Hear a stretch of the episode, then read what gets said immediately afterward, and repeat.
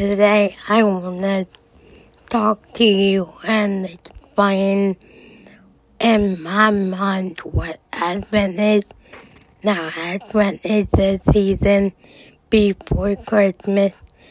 It's basically getting ready for the birth of Jesus because, as you know and I know, Christmas is not about presents and all the stuff that the commercials on TV make it out to be.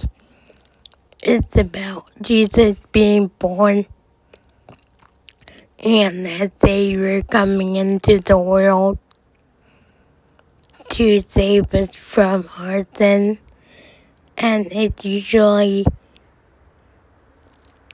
signified by blue candles, but you can use any color candle